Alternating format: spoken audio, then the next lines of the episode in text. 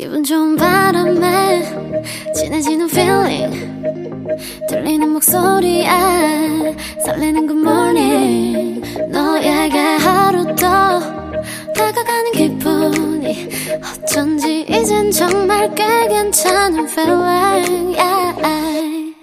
매일 아침 조우종의 FM 땡진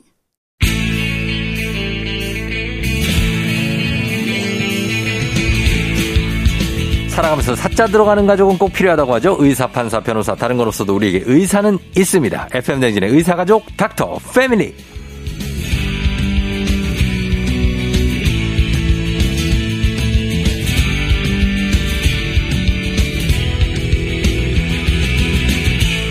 자 오늘은 치과계 대통령 치대 나오신 김영삼 선생님과 함께합니다. 어서 오세요. 반갑습니다. 예. 예. 대통령이라는 그 말에 조금 제가 민감하게 반응하는 경우가 좀 있어가지고. 어떤 걸요? 제 이름이 아무래도 그러다 보니까. 제 이름 너무 싫었어요. 어릴 때. 진짜요? 예. 왜요? 대통령 이름하고 똑같아서? 예. 어릴 때 놀림 많이 받잖아요. 그렇죠. 또, 예. 또 뭐 심각한 한때도 경제 위기도 있었고 그러다 그때. 보니까 예. 또 잘했다고 칭찬 많이 들을 때도 있었고 또 92년 뭐 이때죠. 그렇죠. 뭐 그때는 또 한때는 최고였지 않습니까 또. 그럼요. 예. 근데 어쨌든 간에 오늘도 갑니다. 김영삼 선생님과 함께 갑니다. 닥터 패밀리에서 오늘 치과인데 오늘 주제가 부정교합과 교정이에요. 네네. 이게 부정교합과 교정 치아가 정말 가지런한 분들 빼고는 나도 한 교정 해볼까 이런 생각을 한 번쯤 해보잖아요. 그렇죠. 예. 예. 아무래도 뭐 가지런해도 좀 튀어나와 있다거나 네. 좀 틀어져 있거나 뭐 이런 부분들이 좀 있잖아요. 있죠. 예. 이제 뭐 예를 들면 가지런한데 입툭튀 이런 거 지적받으신 분들은 그렇죠. 아무래도 좀 가지런하지만 좀 넣고 싶어서 하는 경향도 좀 있고 예. 좀 여러 가지 있습니다. 교합이라는 게 맞물림이라는 뜻이기 때문에 그게 좀 정상적이지 않은 그런 걸 다 포함합니다. 이 확률적으로 부정교합이 얼마나 많아요? 사람들 중에. 그 이제 기준이 많이 다르죠. 아까 말씀드렸듯이 둘 다 같이 튀어나왔다. 그러면 사실 이건 부정교합이라고 보진 않잖아요. 그죠? 교합은 정상인데 안 예쁜 거죠. 그렇죠. 그러니까 우리가 봤을 때 살짝 그러니까 네네. 이게 가지런하지 않은 사람의 비율 되게 많죠. 네, 너무 많죠. 너무 많죠. 그런 거 통계내는 게 있는데 너무 많이 다릅니다. 너무 많이 다르다. 네. 그러면은 이가 잘 그 교합은 맞물려서 딱 떨어지는 거죠. 왜 그쵸. 치과 가면은 한번 문질 딱 이렇게 깨물고 네네. 한번 질근질근 씹어보세요. 뭐 문질러보세요. 막 이런 거 하잖아요. 네네네. 그게 다 교합을 위해서 그런 거죠. 교합이 맞물림 이런 뜻이니까. 근데 그러면 이제 막 덧니나 막 이런 게 뻐드렁니가 난 거 요거 치열이 삐뚤빼뚤한 거 이게 부정교합입니까? 그렇죠. 그러니까 부정교합을 세 가지로 보통 분류를 합니다. 세 가지. 첫 번째는 턱은 정상인데 치아가 틀어진 거. 뻐드렁니 이런 것들이죠. 턱이 들어가는구나. 네네. 네. 그리고 이제 두 번째 2급 부정교합이라고 하는데 그거는 위턱은 정상인데 아래턱이 쑥 들어간 거. 무턱. 무턱. 예. 예. 그다음에 이제 세 번째는 주걱턱. 주걱턱. 니는 정상인데 아래가 쭉 나온 거. 근데 그게 이제 세 가지가 좀 섞어져서 있기도 하는데 보통 이렇게 1, 2, 3 이렇게 구분합니다. 저희는 이제 치열의 고른 정도를 보고 생각을 했는데 네네. 턱이 더 중요하군요. 그렇죠. 거기다가 이제 한국 사람들로 하면 조금 이제 입툭튀. 정상인데 튀어나오기만 한 거. 그래서 안 이쁘다고 생각하는 거. 이런 것도 좀 포함이 되죠. 그러면은 그건 어떻습니까? 잇몸 보이는 거. 이제 그것도 일종의 이제 아까 말한 그 첫 번째, 두 번째, 세 번째 안에 포함되기도 하고 별개로 그 중에 이제 분리를 하는 거죠. 잇몸에 보이는 것도 턱이 길어서 그런 사람이 있고 입술이 짧아서 그런 사람도 있어요. 그렇기 때문에 그런 것도 진단을 같이 해봐야 됩니다. 그러면은 그게 내가 지금 이상적인 교합 상태인지 아닌지를 그 지금까지 치과를 가야 되는지 그거를 생활 속에서 체크해 볼 수 있는 어떤 그런 게 있습니까? 우선은 이쁜지 안 이쁜지 그다음에 이제 기능적으로 문제가 있는지 없는지를 봐야 되고요. 완벽한 정상 교합이라고 사실은 우리가 하지만 드물어요. 드물죠. 완벽한 정상 교합은 매우 드뭅니다. 그래서 뭐 그 정도에 따라서 많이 이제 다르게 판단을 해야 되죠. 태어날 때부터 그러면 부정교합이 있습니까? 태어날 때는 이가 없어서 좀 이따가 생기죠. 보통 이제 이가 없고 턱이 턱은 태어날 때는 잘 모르죠. 왜냐하면 성장을 계속 사춘기까지는 성장을 좀 하고요. 턱 성장이 일반 성장보다 조금 더 길다라고 보는 경향이 좀 있어요. 특히 이제 아래 턱 같은 경우는 조금 더 길게 봅니다. 아, 그래요. 네. 그래서 턱이 다 완성되고 나서 후천적으로 뭐 이제 음식물을 씹거나 네. 뭐 여러 가지 일을 쓰거나 할 때 여러 가지 좀 오랜 네. 세월에 걸쳐서 뒤틀리겠죠. 그렇죠. 그리고 성장이 다 끝난 다음에도 네. 나쁜 습관이라든지 이런 것 때문에 변할 수도 있고 그러니까. 또 기능하면서도 변할 수도 있고요. 그걸 네. 어떻게 체크해 봅니까? 자기 스스로? 뭐 어떤 걸로? 제가 봤을 때 교정을 자기 스스로 체크하는 건 큰 의미는 없을 것 같고요. 이제 네. 누가 봐도 주걱턱 무턱은 확실히 알죠. 그다음에 틀어진 거는 알죠. 네. 그 첫 번째, 두 번째, 세 번째를 우선 보시면 되고요. 내가 정말 교정이 필요한지는 정말 치과 가서 엑스레이 찍어보셔야 됩니다. 찍어봐야 돼요? 예, 예. 눈으로 보는 거는 거의 의미가 없어요. 그래서 제가 요즘 환자분, 교정 환자분들한테는 가장 이런 얘기를 많이 해요. 교정할지 말지를 고민하고 치과에 오지 말고 네. 치과에 와서 진단을 해보고 그 결과를 보고 고민을 하자. 그렇죠. 그래야 현명한 고민이 된다. 그러니까 네네. 본인이 막 진단을 먼저 해서 예, 예. 아, 제가 어디가 아픈 것 같아요 이러는 것보다는 그렇죠. 그런데 선생님한테 또 막연한 게 환자 예. 입장에서는 네네. 어떻게 오셨어요 했는데 네네. 글쎄 잘 모르겠는데 이럴 수도 없잖아요. 그럼요. 그냥 부정기업 진단을 위해서 왔다라고 하고 교정 네. 전문으로 하는 치과나 교정과 선생님 찾아가서 네. 어떤지 한번 진단을 봐달라. 그리고 대부분이 이제 진단은 치과 입장에서는 아무래도 좀 환자분을 좀 유치해야 되니까 비교적 저렴하죠. 비교적. 그래도 이제 결과를 잘 예측해야 되니까. 예측해야 되니까. 네. 근데 환자들이 와서 그냥 이가 아파서 아니면 이를 그냥 좀 봐주세요 해도 봐줍니까? 그럼요. 교정은 다 봐드리죠. 그냥 아 정말 그냥 나 눈으로만 봐달라. 그렇게 해도 눈으로만 봐드리고요. 아 그래요? 예, 그럼 좀 정밀하게 해달라. 그러면 정밀하게 해드리기도 하고 그렇죠. 아 그렇게 네. 하고. 그럼 반드시 이 사람은 교정 치료가 필요하다. 네. 하는 사람은 어떤 사람? 그냥 사시는 분들도 있잖아요. 그런데 뭐 사실은 약간 미적인 게 다르잖아요. 아, 미적인 기준이 많이 다르기 때문에. 네. 근데 제 경험상 환자분들이 주걱턱 있는 환자분들 있죠. 있죠. 그분들은 제가 정말 수술을 해야 되는 동반하는 경우 네. 이런 경우도 빚이라도 내서 하자. 정말. 다시 태어나는 느낌이고 끝나고 후회하는 사람을 별로 본 적이 없다. 아 그래요? 예. 네. 그러니까 막 얼굴 작아지려고 막 일부러 막 하고 이런 것보다 주걱턱 같은 경우는 기능적으로도 사실 문제가 네. 많이 되고 네. 나이 먹어서도 많이 문제가 되고 치아도 빨리 망가져요. 그래서 대부분의 경우 주걱턱 환자분들은 수술을 동반하거나 네. 그렇게 해서 교정을 해도 대부분 다 만족하시는 것 같아요. 그게 양악 수술하고는 달라요? 양악은 이제 두 턱을 수술한다는 거기 때문에 이제 뭐 턱 교정 수술을 한 분류인데 대부분 요즘은 또 양악을 많이 하긴 하죠. 아 아니에요? 예. 되게 그 공정도 복잡하고 아프다 그러던데요. 근데 이제 많이 발전해가지고 요즘 네. 치과 뭐 수술 방식이 많이 발전해가지고요. 네. 지금은 매우 비교적 안전하고 간단하게들 많이들 하십니다. 그럼 막 한 달 동안 밥도 못 먹고 막 그런데 조금 불편할 수는 있죠. 제가 네. 왜 이런 말씀을 드리냐면 네. 그거 걱정하면 정말 걱정을 하는데 끝나고 나서 후회하는 사람을 별로 본 적이 없어요. 다시 하라면 하겠냐 그러면 대부분 다 해요. 다 한다 그래요. 그러니까 예뻐지기 위한 것만이 아니라 정말 자기의 어떤 그 컴플렉스를 고치려고 하는 것들은 대부분이 다 끝나고 나서 아무리 고생했어도요 다시 하겠냐 그러면 다시 한다고 그러더라고요. 그러니까 자기가 좀 거울을 봤을 때 아 내가 좀 위턱이나 아래턱이 좀 나온 것 같다. 네네네. 그리고 좀 보기에 좀 그렇다. 네네. 하면은 일단 치과 가보면. 그럼요. 그리고 이제 기능적으로도 가지런 한 게. 그러니까 교정하느라고 치아가 좀 나빠질 수 있다, 잇몸이 나빠질 수 있다, 중체가 생길 수 있다 이런 분들 되게 많으시는데 결과적으로 가지런해지면 조금 더 그 남은 치아들은 더 오래 가겠죠. 그렇겠죠. 그렇죠. 예, 네. 그런 거 있고 교정 그러면 어린 아이들도 교정하는 애들이 간혹 있는데 몇 살 때부터 가능합니까? 이제 보통 이 치아가 나는 시기부터 엇물려 나는 것도 체크를 먼저 해야 되죠. 네. 네. 그래서 이제 엇갈려 나는 것도 체크해야 되고. 그러니까 성장기 교정에 대해서는 치과 의사들도 의견이 많이 좀 분분합니다. 성장기 교정하시는 분들은 입장에서는 또 많이 해야 된다고 그러고 그리고 이제 또 성장기 교정을 별로 안 좋아하시는 분들은 그냥 차라리 다 커서 하는 게 좋다. 너무 일찍 시작해가지고 안 끝나가지고 너무 오래 가는 경우 어릴 때 잡아놨더니 이제 나중에 결국 또 다시 해야 되는 경우 그러니까. 뭐 이런 부분들 때문에 조금 나중에 커서 하자는 분도 계시는데 뭐 잠깐 좀 중립적인 입장에서 봤을 때 몇 가지 정도는 어릴 때 확실히 잡아주면 좋은 것 같아요. 뭐 이 엇갈려 물리는 거든지 몇 가지는 그리고 대체적으로는 저는 개인적으로 좀 커서 하는 게 좋다고 생각을 하는데 그래도 몇 가지 좀 그 판단도 사실 치과 의사가 해야 되죠. 그 시기를 몇 살이 한 중2부터 하면 됩니까? 뭐. 근데 그건 조금 네. 케이스마다 달라요? 다르긴 합니다만은 저 개인적으로는 그냥 아주 초등학생 때 성장을 좀 잡아주는 거 정도를 살짝 해주든가 아니면 차라리 커서 다 성장이 완료된 뒤에 고등학생 이상, 네. 대학생 정도의 교정과 차라리 뭐 턱 수술 같은 걸 동반한다든지 이런 거를 좀 해보면 좋을 것 같아요. 그러면 이제 그 나이가 지나서 지금 한참 지났어요. 막 40대, 예, 예. 지금 50대 뭐 예, 예. 심지어 60대인 분들이 예.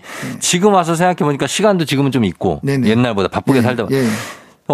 교정을 좀 해볼까 하는 생각을 하는 분들이 있어요. 예. 그때라도 해야 됩니까? 그럼요. 좋죠. 왜 예. 예전에 사실은 교정을 어린이들만 했다. 젊은 학생들을 했던 경우는 나이 드신 분들은 이도 별로 없었어요. 다 금방 따지고. 아, 그래요? 그랬습니다. 근데 요즘은 나이 드신 분들 되게 많이 하고요. 네. 고등학생 딸 데려와가지고 교정을 해놨던 예쁜 거예요. 그래서 엄마가 따라하는 경우도 있고 네, 똑같이 생겼을 거 아니에요. 네, 그래서 그렇죠, 그렇죠. 네, 그런 경우도 의외로 있고요. 요즘은 뭐 얼마 전에 그 세미나 참석했던 어떤 원장님은 80대 할머니 교정한 이야기도 하시더라고요. 진짜요? 네, 예. 오. 그러니까 보통 60대, 70대도 많고요. 네. 50대는 이제 너무 막 그렇게 명함 내밀기도 나이 네. 먹은 거 아니냐라고 하기는 좀 많은 것 같아요. 요새. 아, 그러면 50대에도 이렇게 치열에다가 이렇게 까는 거. 그렇죠, 그렇죠. 보철을 한다고요? 그럼요. 네, 물론 그 진단은 정말 네. 필요한지는 치과 의사가 판단을 해야 되죠.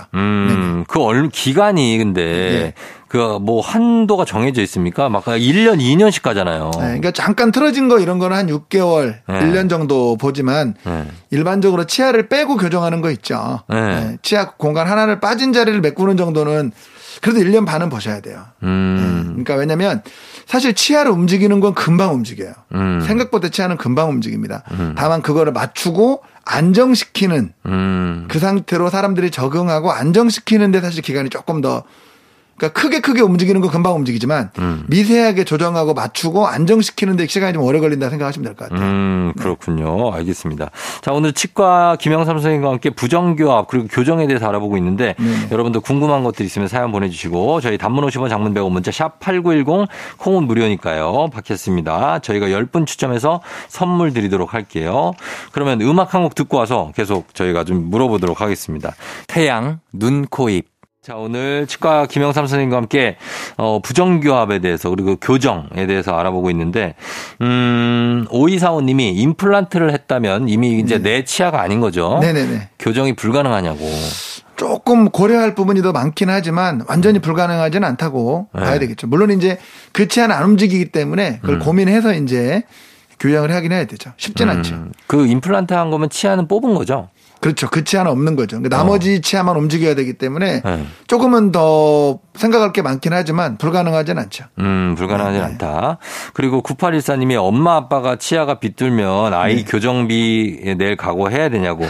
유전적인 거냐고. 아무래도 교정은 치아 조금 그럴 수는 있죠. 근데 이제 치아 틀어진 것보다는 턱 크기 이상한 게 더 유전적인 성인이 강해요. 턱. 그러니까 예를 들어서 아버지 주걱턱인데 아들 주걱턱인 경우 흔하죠. 아, 네, 그렇죠? 생김새가 비슷한 거니까. 그렇죠. 그러니까 오히려 턱 크기가 더 연관이 좀 있는 것 같아요. 광대뼈는 상관없습니까? 광대뼈는 네. 크게 상관은 없는 것 같긴 한데.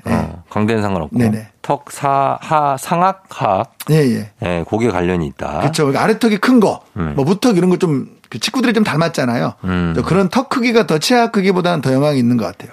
그리고 3092님이 교정할지 말지 고민된다는데 앞니를 잘 못 써서 씹을 때 좀 불편한데 그럭저럭 먹고는 삽니다. 네네. 교정해야 되나요? 앞니를 못 쓰는 이유도 여러 가지가 있는데 아예 붕 떠 있는 오픈 마이트라고 하는데 이렇게 입이 개방돼 있는 네. 이런 거면 이제 단무지를 처음부터 어금니로만 씹어 드시는 분들. 아, 처음부터? 아, 진짜 앞니로 아예 끊어지질 않으니까 면 같은 것도 처음부터 어금니로 드셔야 되는 분들. 끊지 못하니까. 네네네. 네. 그런 분들, 뭐, 그게 이제 가장 큰 한데 그런 부분일 가능성이 높죠. 네, 저는 뭐, 교정하라고, 권하는 편입니다. 그럼 이런 분들은 다른 그 사람들보다 입을 네. 다물기가 힘듭니까? 그렇죠. 아니면 그냥 가만히 있어도 벌어져 있는 경우도 있고 정도에 따라 다르지만. 그럼 잘 때도 입 벌리고 자요? 그건 사람마다 다르지만 그렇게 확률은 더 높겠죠. 확률이 높다. 네, 네. 그래서 그러면 교정을 좀 생각해 볼 수 있다. 네, 네.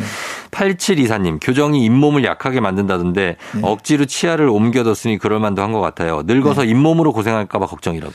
이런 질문을 되게 많이 하시는데 네. 그걸 그 잘못됐다라는 전제하에 하는 거잖아요. 그런 거면 그 자리에 있는 게 오히려 더 안 좋을 수도 있죠.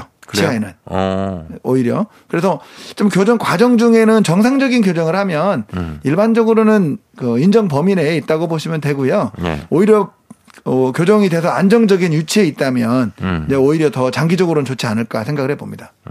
장기적으로는 좋다. 네네네. 옮겼으니까. 근데 네. 잇몸이 약해지긴 합니까? 그런 위크니스도 얘기를 해주셔야죠. 네. 네. 약해진다고 볼 수는 있는데 네. 뭐 인정 범위. 인정 범위 사람에 따라 좀 다른 것 같고요. 네. 누가 어떻게 하느냐가 더 중요한 것 같고요. 아까 우리가 교정 기간을 좀 길게 보는 이유도 최대한 자연적으로 치아를 천천히 원래 움직이는 것처럼 움직여야 뿌리가 조금 덜 상하겠죠. 이제 그런 부분들 있는 것 같고요. 또 개인적인 차도 솔직히 좀 있는 것 같습니다. 개인 차가 네네. 있다. 근데 약해질 수는 있다. 네네네. 7837님이 교정 끝난 지 5년도 넘었는데 안에 붙여놓은 보철이 아직도 거슬린다고. 네네. 이거 떼버리면 부작용이 큰가요? 하셨습니다. 그건 사실 이제 딜레마인데 네. 요즘 이제 예전에는 유지장치라고 하는데요. 꼈다 뺐다 하는 것도 많이 했어요. 근데 그게 또 막 잃어버리고 또 막 자다가 누가 뭐 또 던져고 밟고 막 그래가지고 아하. 변형되고 네. 그러다 보니까 그냥 이렇게 통제하는 게 제일 맞다고 보고요. 5년 정도 됐다. 근데 만약에 있는 걸 굳이 떼실 필요는 없는데 정말 떨어졌다. 그래서 어쩔 수 없이 다시 해야 된다. 이럴 때는 한번 이제 교정했던 치과에 가서 네. 다시 할까요, 떼버릴까요? 이 정도 고민을 해봐야 될 것 같습니다. 교정을 한 거, 보철을 붙인 거는 이 치과인데 네. 다른 치과에 가서 이걸 다시 해달라고 해도 됩니까? 이제 만약에 치아가 틀어지지 않은 상태에서 간다 그러면 해줄 수도 있겠죠. 네. 근데 만약에 조금이라도 틀어졌다.